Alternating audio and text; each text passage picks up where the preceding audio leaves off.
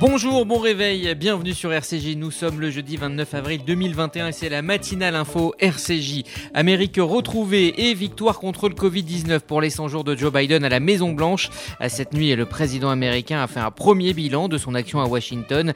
L'essentiel de son discours et l'analyse de son action avec notre consultant spécialiste des États-Unis, David Benaïm, euh, depuis New York. Et puis avant New York, on sera à Tel Aviv pour évoquer avec Gérard Benamou la nomination d'un nouveau ministre de la Justice qui n'est autre que euh, Benny Gantz. Gérard Benamou euh, décryptera euh, cette situation politique très complexe. Et puis, on terminera à Paris à l'occasion des commémorations du bicentenaire de la mort de Napoléon. Une expo hors norme se prépare à la grande halle de la Villette. Fabienne Cohen-Salmon nous en parlera. Bonjour Margot Siffer. Bonjour Eddy, bonjour à tous. Il est 8h, passé de 55 secondes et on démarre cette édition avec l'essentiel de l'actu. La matinale info, Rudy Saad. Fin de la limitation des déplacements, levée du couvre-feu, le gouvernement a décidé d'un calendrier de déconfinement devant une situation sanitaire qui s'améliore. Bien que le niveau de circulation du virus reste élevé, une vraie tendance à la baisse est constatée. C'est en tout cas ce qu'a déclaré hier Jean Castex. Un régime transitoire de sortie de crise aura bien lieu. Il se déroulera entre le 2 juin et le 31 octobre. Il sera également soumis au vote du Parlement. Le Premier ministre s'est exprimé à ce sujet. Cette perspective d'un retour progressif à une vie plus normale doit ainsi nous amener à revoir nos outils juridiques et à les adapter à une situation qui, à compter du mois de juin prochain, ne sera plus celle de l'état d'urgence sanitaire, mais devra nous permettre de répondre à ce que j'appellerais un devoir de vigilance sanitaire, nous donnant également la capacité d'une réaction rapide en cas de nouvelle accélération de l'épidémie, soit à l'échelle du pays, soit à celle d'un territoire particulier. Par ailleurs, Emmanuel Macron euh, s'exprimera euh, demain. Il devrait euh, dévoiler les perspectives de ce déconfinement dans la presse quotidienne régionale. Et Jean Castex, quant à lui, n'exclut pas l'utilisation d'un pass sanitaire prochainement. Le Premier ministre envisage en effet de l'utiliser pour contrôler l'accès à de grands événements sportifs ou culturels. Le pass sanitaire est pour le moment en phase d'expérimentation depuis une semaine. Il est notamment utilisé dans les avions en direction de la Corse. La nouvelle loi anti-terrorisme a été présentée hier en Conseil des ministres. Ce projet euh, de loi vise à lutter contre euh, le terrorisme et à s'adapter aux nouvelles menaces moins faciles à détecter. Le texte étant euh, notamment le recours à la technique des algorithmes. Il devrait également faciliter l'accès aux données informatiques. Le but tenter de détecter les personnes radicalisées. Gérald Darmanin s'est exprimé à ce sujet. Depuis novembre 2015, aucun attentat n'a été commis par des gens qui revenaient du théâtre irako-syrien. Et donc nous sommes passés d'une menace qui était exogène, les grands attentats euh, très meurtriers que la France a connus en 2015, à une menace très endogène, ce qu'a évoqué Monsieur le Premier ministre, plus difficile à suivre et qui utilise des techniques de renseignement évidemment euh, euh, des techniques que le renseignement doit suivre et dont nous n'avons pas aujourd'hui les moyens juridiques de le faire, d'où ce texte de loi afin d'éviter le plus possible ces futurs attentats. Il y aura donc euh, des sanctions pour les militaires signataires de la tribune parue dans Valeurs Actuelles. 18 militaires en activité, signataires d'une tribune controversée dans Valeurs Actuelles, vont passer devant un conseil militaire. Ils risquent d'être radiés ou mis à la retraite d'office. C'est en tout cas ce qu'a déclaré le chef d'état-major des armées en cause. Ce texte qui appelle notamment la classe politique à lutter contre le délitement de la France. Les généraux se disaient également prêts à soutenir les politiques qui œuvreront. Le président israélien Reuven Rivlin a envoyé une lettre à Emmanuel Macron. Cette lettre concerne la décision de la Cour de cassation qui confirme l'irresponsabilité euh, pénale du meurtrier de Sarah euh, Alimir. Reuven Rivlin dit apporter son soutien à Emmanuel Macron pour corriger le droit pénal. Il appelle également le président euh, français à tout mettre en œuvre pour faire passer un message clair contre l'antisémitisme. L'Azerbaïdjan va ouvrir deux ministères à Jérusalem dotés d'un statut diplomatique. L'un des ministères sera lié au terrorisme et le second au commerce. Ils seront tous les deux dotés d'un statut diplomatique, une annonce saluée par le ministre israélien des Affaires étrangères. Il prédit quant à lui l'ouverture d'une ambassade azérie en Israël. Un tourisme hein, et non pas terrorisme, Marco. Israël, qui, comme de nombreux pays, se mobilise pour porter secours à l'Inde, très durement frappée par le coronavirus. Des machines à oxygène ou encore des seringues seront envoyées en Inde depuis Tel Aviv dans les prochains jours. L'aide provient d'une ONG israélienne appelée Israël. Il s'agit, selon son PDG, d'une responsabilité mondiale. Au niveau juridique, le litige entre AstraZeneca et l'Union européenne va être tranché rapidement. L'Union européenne et AstraZeneca se retrouveront devant la justice le 26 mai. Le tribunal de Bruxelles devra euh, décider si le laboratoire a violé ou non les termes de son contrat. Il n'a en effet euh, livré à l'Union européenne que 30 millions de doses sur les 120 promises au premier trimestre. Quant au euh, deuxième trimestre, seuls 70 millions de doses devraient être acheminées sur les 180 conclus. AstraZeneca dénonce quant à lui un recours en justice sans fondement. Et par ailleurs, une bonne nouvelle, une pilule contre le coronavirus pourrait être disponible dès la fin de l'année. C'est en tout cas ce qu'a déclaré euh, Albert Bourla, le PDG de Pfizer. Ce traitement euh, oral serait valable dès les premiers signes d'infection. Des essais euh, cliniques de phase 1 seraient actuellement en cours. Alors que Thomas Pesquet nous envoie de jolis clichés depuis l'espace, on a appris la disparition de l'un des pionniers de la conquête spatiale. Il avait 90 ans, l'astronaute américain Michael Collins est décédé hier. Il était resté seul à bord du module lunaire en juillet 1969. Neil Armstrong et Buzz Aldrin avaient alors marché pour la première fois sur la Lune. Et puis un PSG aux deux visages s'est incliné hier soir au Parc des Princes en demi-finale, allée de la Ligue des Champions. Le Paris Saint-Germain s'est incliné hier soir face à Manchester City 1 à 2. Le PSG avait ouvert le score par Marquinhos avant de sombrer en deuxième période. Le match retour des demi-finales de Ligue des Champions aura lieu mardi prochain à Manchester. Merci Margot Siffer. Vous écoutez la matinale info RCJ. Il est 8h06. Dans un instant, nous irons en Israël pour évoquer euh, notamment la nomination de Benny Gantz au poste de ministre de la Justice.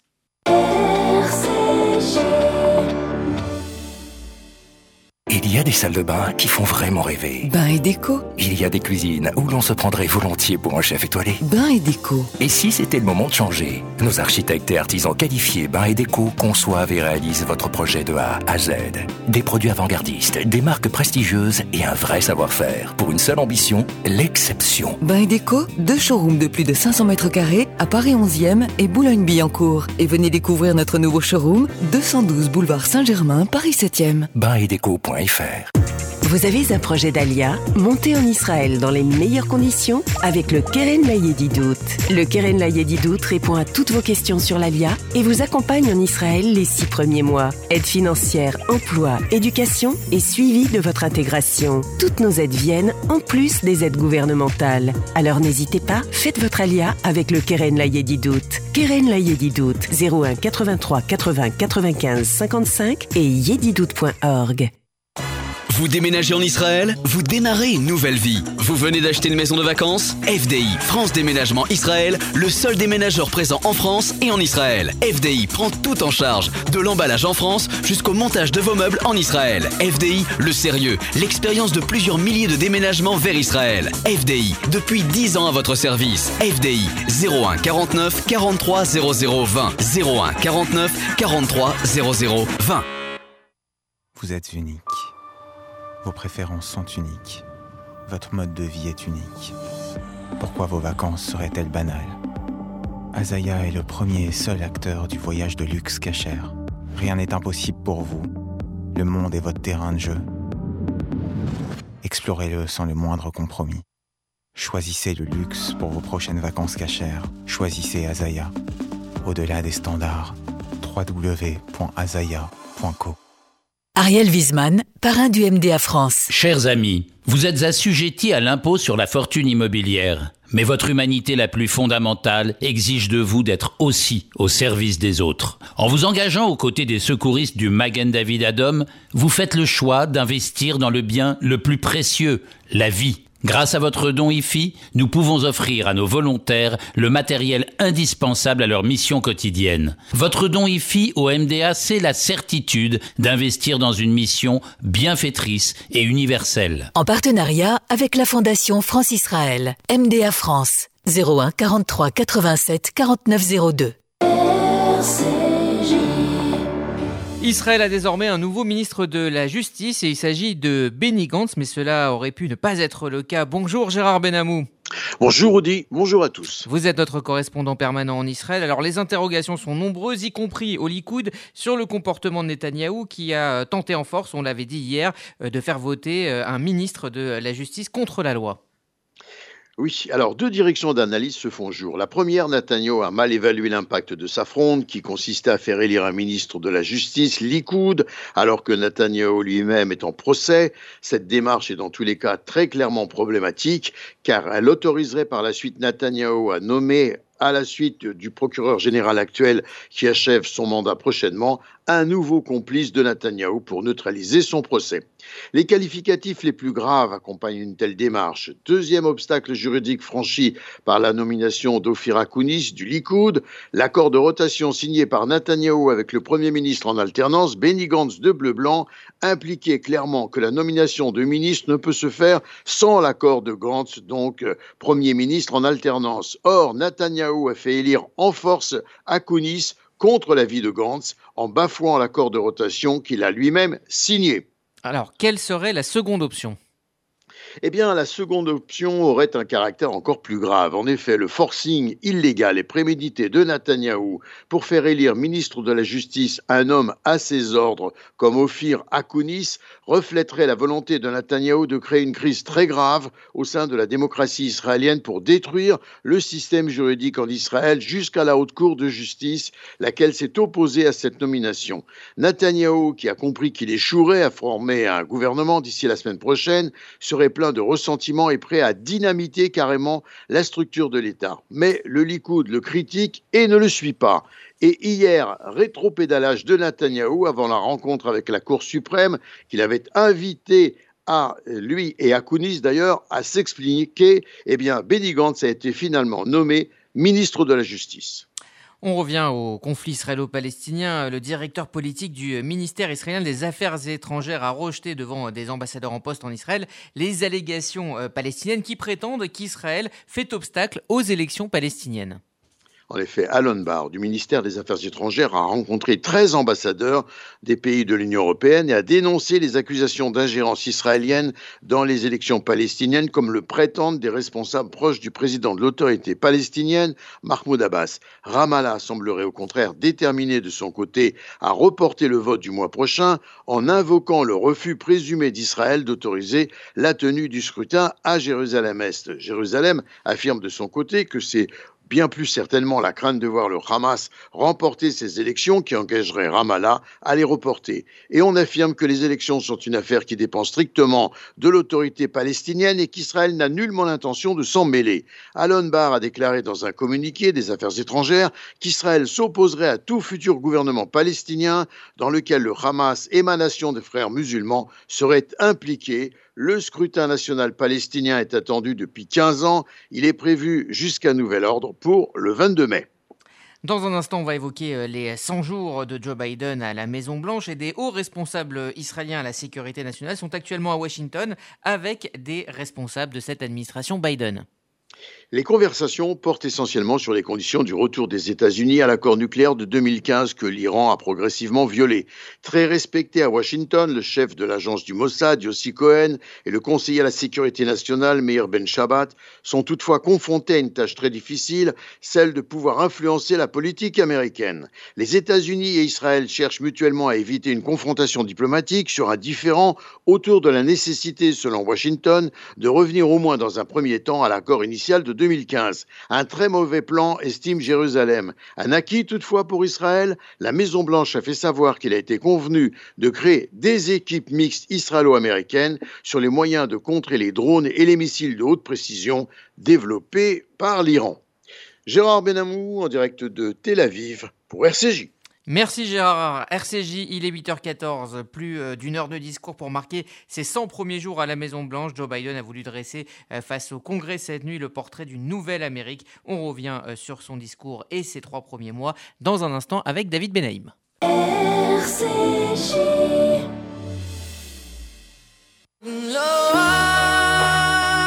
Si je t'oublie, ô Jérusalem Soutenez les réalisations du KKL de France dans le domaine de l'écologie, de l'éducation et du développement durable. Laissez votre empreinte sur la terre d'Israël en versant votre IFI avant la date limite de l'établissement de votre déclaration d'impôt. Contactez le KKL pour votre IFI au 01 42 86 88 88. 01 42 86 88 88.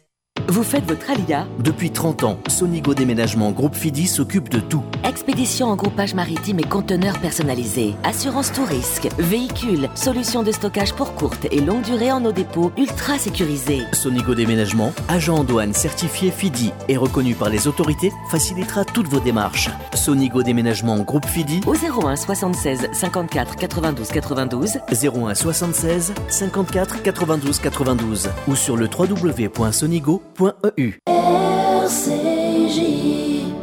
alors que Joe Biden passe demain le cap symbolique des 100 jours à la Maison-Blanche, le président démocrate s'est exprimé cette nuit devant le Congrès américain. Il a mis en avant les succès de son début de mandat, et notamment contre le Covid-19 et les réformes pour les familles américaines. L'essentiel de son intervention avec Églantine Delalleux.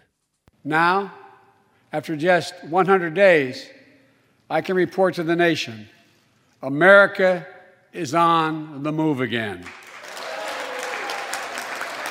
Après 100 jours, je peux le dire au pays, l'Amérique va de nouveau de l'avant. Après une série de plusieurs crises sanitaires et économiques, Joe Biden, le président des États-Unis, a affiché sa volonté réformatrice du pays. Il s'est tout d'abord félicité du plan de vaccination mis en place aux États-Unis contre le Covid-19. Plus de 96 millions de personnes, soit près de 30% de la population, sont considérées comme totalement vaccinées.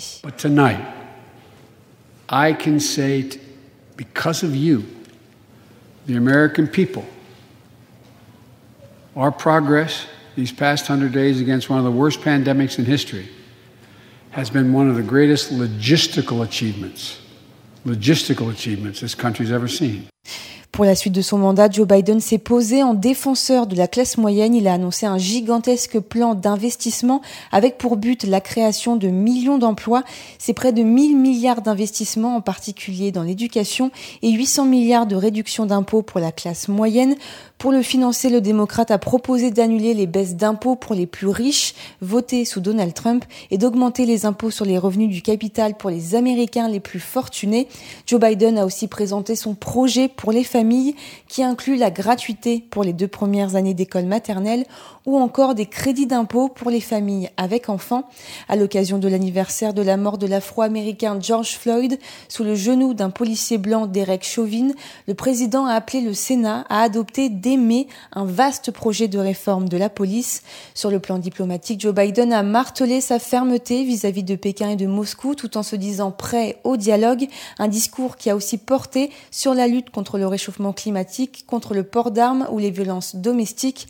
À noter que pour la première fois dans l'histoire, deux femmes avaient pris place derrière le président, Nancy Pelosi, présidente démocrate de la Chambre, et Kamala Harris, devenue en janvier la première femme à accéder à la vice-présidence.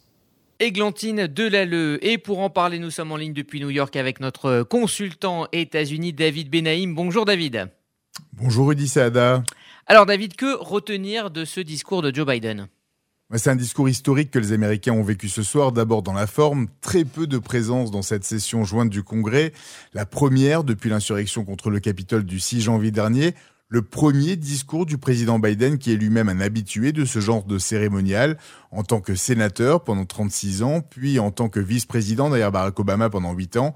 Mais l'aspect le plus historique, c'est la présence de deux femmes en arrière-plan du président Biden, et il l'a signalé dès le début de son discours, Madame Speaker pour Nancy Pelosi et Madame Vice President pour Kamala Harris, première fois de l'histoire des États-Unis que les numéros 2 et 3 dans la ligne du pouvoir sont des femmes.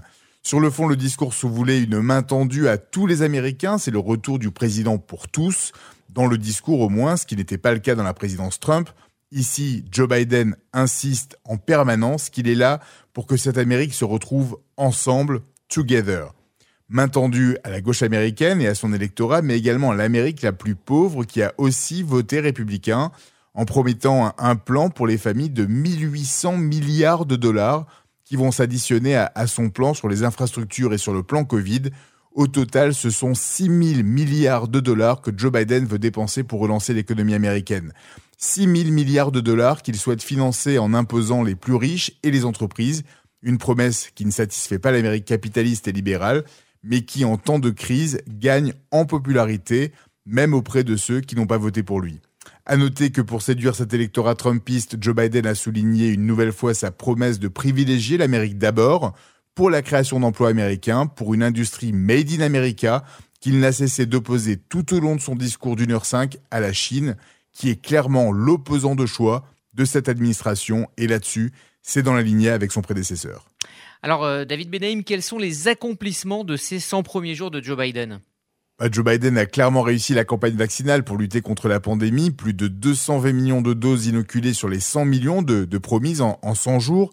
Dès à présent, tous les Américains de plus de 16 ans sont éligibles pour recevoir leur dose et les vaccins sont disponibles et en stock. Et là-dessus, Biden a clairement reçu une standing ovation de la part de tous les politiques présents dans la salle du Congrès tous masqués dans une salle plus vide que d'habitude. Son autre succès, c'est d'avoir réussi à faire parvenir un chèque de 1400 dollars à plus de 80% de foyers américains, un pays qui souffre d'un manque d'assurance santé, de sécurité sociale et qui en pleine crise économique et de l'emploi souffre d'une précarité souvent ignorée et qui est pourtant une terrible réalité ici aux États-Unis. Joe Biden sait qu'il ne lui reste que 630 jours pour agir dans sa présidence avec la garantie d'une majorité au Congrès. 630 jours, ça représente deux ans de pouvoir, moins les 100 jours qu'il vient d'accomplir. Les élections de mi-mandat en 2022 peuvent faire de lui un président sans aucun pouvoir ou presque, et il ne veut pas reproduire les erreurs de Barack Obama ou même de Donald Trump, qui ont perdu leur majorité au bout de deux ans et n'ont pas pu accomplir leur agenda. Biden va vite, et c'est ce que ces 100 premiers jours représentent. Alors, euh, à contrario, quels sont les sujets où Joe Biden a déçu, ou en tout cas où il n'a pas appliqué ses promesses de campagne? Bah, il n'est au pouvoir que depuis trois mois et, sa priorité a été d'avancer sur la crise pandémique. Donc forcément, c'est au, au dépend d'autres sujets. Là où il risque d'avoir le plus de problèmes, c'est à la frontière sud du pays. Si Donald Trump a échoué sur la construction de son mur avec le Mexique, Joe Biden n'a pas encore résolu le flux de migrants qui tentent par tous les moyens de rejoindre de manière illégale les États-Unis. Les enfants seuls continuent de traverser la frontière. Toujours aucune légalisation n'a été votée pour légaliser les, fameux Dreamers, ces enfants d'immigrés sur le sol américain à qui l'on promet depuis de nombreuses années un chemin vers la légalité. Et c'est ce qui risque d'être le plus dur à régler pour cette administration qui se veut, dans les mots en tout cas, plus humaine vis-à-vis de ces populations immigrées, mais qui va clairement se retrouver face à un problème difficile à gérer et qui pourrait clairement coûter sa majorité à Joe Biden en 2022, tant ce sujet préoccupe les Américains, notamment ceux du Sud, qui pourrait faire basculer la balance de la Chambre des représentants. Alors David Benaim, du côté de la communauté juive américaine, comment a-t-elle vécu le passage administration Trump-Biden? Dans son immense majorité, la communauté juive vote démocrate et elle a davantage voté pour Joe Biden en, 2020 qu'elle ne l'avait fait pour Hillary Clinton en, 2016. La politique de, Donald Trump vis-à-vis d'Israël n'a que très peu influé sur le vote des juifs américains, sauf peut-être dans certains quartiers de Long Island dans l'État de New York ou dans le sud de la Floride où les républicains ont vu un, léger frémissement en, leur faveur dans le, dans le vote des juifs américains. Mais ce vote est très fidèle au Parti démocrate depuis des décennies et, la personnalité anxiogène de Donald Trump et ses affinités avec l'Amérique suprémaciste du, 6 janvier n'a clairement pas joué en, sa faveur et donc en faveur des républicains. Alors, dernier point, David Benaim, comment euh, juger ces 100 premiers jours par rapport euh, à Israël et à la politique américaine au Moyen-Orient? La politique de l'administration à l'égard d'Israël sur ces 100 premiers jours, c'est avant tout le wait and see, attendre et contempler parce qu'Israël était en pleine période électorale et qu'à la différence de Trump avec Netanyahou pendant quatre ans, Joe Biden a pris le parti de ne justement pas prendre parti et de laisser les électeurs israéliens choisir leur premier ministre ce qui, comme vous le savez, est une tâche toujours pas complètement accomplie. Donc Biden joue la prudence. Il ne sait pas qui sera au pouvoir en Israël, pays qu'il continue de traiter comme l'un des alliés les plus fidèles des États-Unis toujours le même discours sur la sécurité de l'État hébreu et sur cette amitié indéfectible. Mais c'est vrai que cette administration démocrate renoue avec les discours d'avant Trump sur la solution à deux États, sur l'importance d'un règlement du conflit israélo-palestinien en rétablissant notamment les aides humanitaires aux populations, mais pas sans conditions, notamment sur l'attribution des aides aux familles de terroristes et au programme d'éducation financé par l'UNRWA, qui pourrait avoir un discours antisioniste, voire antisémite. C'est sur l'Iran qu'il faut être le plus attentif. La seule référence ce soir lors de son discours, c'était sur la volonté de son administration de lutter contre la prolifération nucléaire contre Téhéran et contre la Corée du Nord qu'il a mis dans le même sac, à travers la diplomatie, mais aussi avec fermeté si nécessaire. 100 jours qui étaient donc surtout tournés vers la résolution de la crise Covid aux États-Unis. Pas de message fort côté Israël, mais pas de message qui indique non plus un changement radical de l'attitude américaine envers l'État hébreu. S'il faut retenir un point important de politique étrangère, c'est que Joe Biden est clairement déterminé à lutter contre la Chine à tous les niveaux.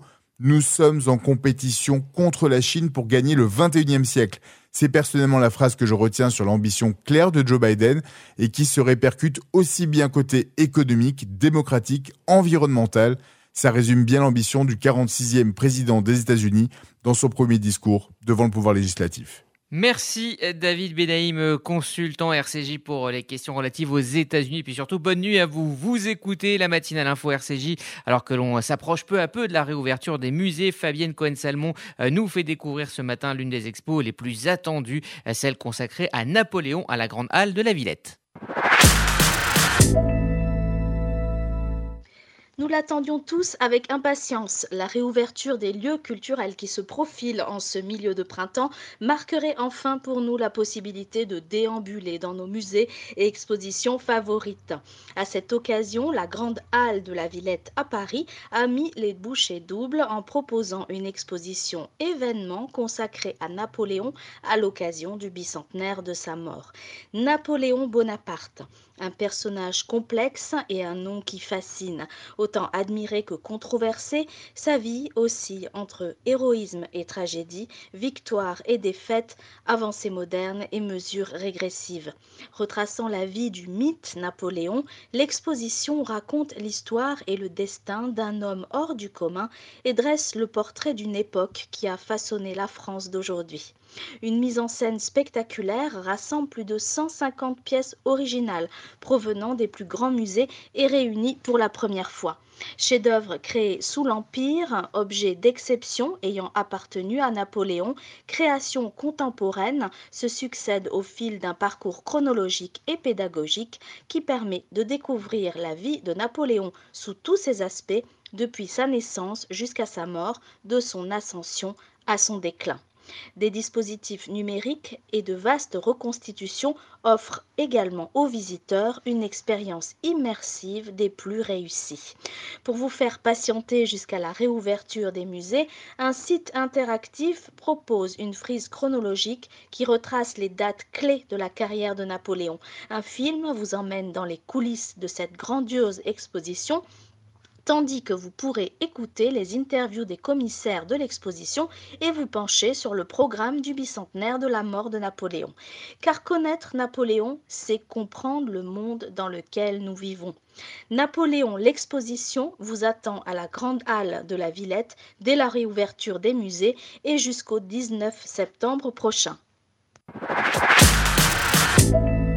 Fabienne Cohen-Salmon, c'est la fin de cette matinale info RCJ. Excellente journée à toutes et à tous sur notre antenne. RCJ.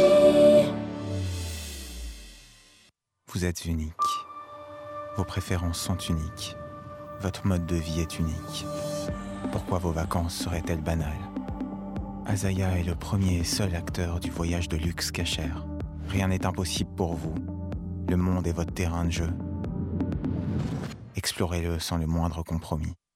Choisissez le luxe pour vos prochaines vacances cachères. Choisissez Azaya. Au-delà des standards, www.azaya.co. Vous avez un projet d'Alia Montez en Israël dans les meilleures conditions avec le Keren Layedidout. Le Keren Layedidout répond à toutes vos questions sur l'Alia et vous accompagne en Israël les six premiers mois. Aide financière, emploi, éducation et suivi de votre intégration. Toutes nos aides viennent en plus des aides gouvernementales. Alors n'hésitez pas, faites votre Alia avec le Keren Layedidout. Keren Layedidout 01 83 80 95 55 et yedidout.org. Ariel Wiesman, parrain du MDA France. Si vous êtes assujetti à l'IFI, vous avez l'opportunité de faire bénéficier de votre don les secouristes du Magen David Adom, car vous êtes conscient de n'être riche que de ce que vous donnez. Le MDA n'est pas financé par l'État d'Israël. Votre générosité est capitale pour son bon fonctionnement. Vous êtes les premiers maillons de la chaîne de la vie. En partenariat avec la Fondation France-Israël, offrez votre impôt sur la fortune immobilière IFI au MDA et bénéficiez ainsi d'une réduction de 75% sur votre impôt. MDA France, 40 rue de Liège, 75 008 Paris, 01 43 87 49 02.